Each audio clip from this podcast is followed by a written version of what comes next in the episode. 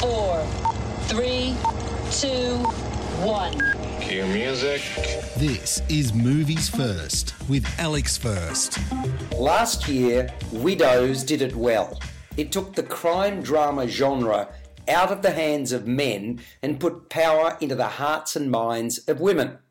The Kitchen tries to do the same thing, but fails.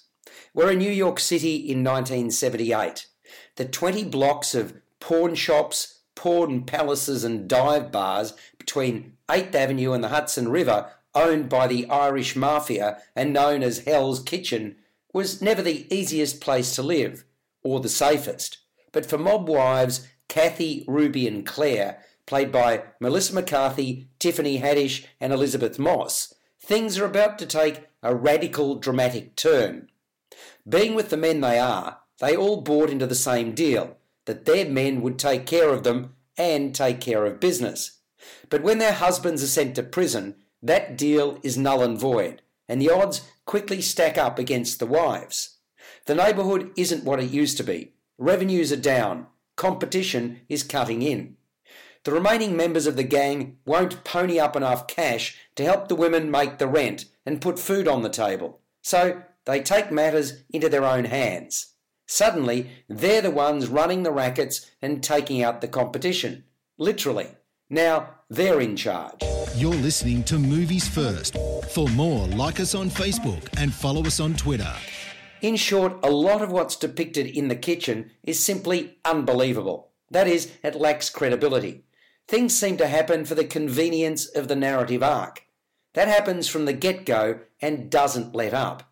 Imagine three women in a state of desperation gently convincing those paying money to harden thugs not to do so anymore and to pay them instead. It simply wouldn't happen.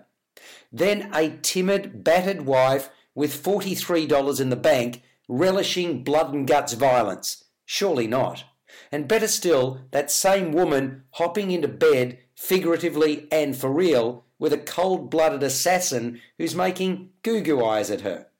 The kitchen is contrived claptrap, born of the Me Too generation.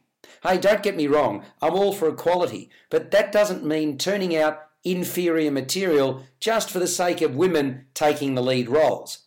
The script, which is based on a comic book series, needed plenty of work. Writer and director Andrea Berloff who was nominated for an Oscar for original screenplay for Straight Outta Compton and makes her directorial debut, certainly hasn't won me over with this effort, aside from the period detail, which is impressive. But overall, there's not enough heat in the kitchen, which scores a 5 out of 10. You've been listening to Movies First with Alex First.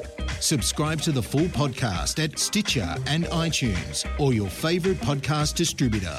This has been another quality podcast production from Bytes.com.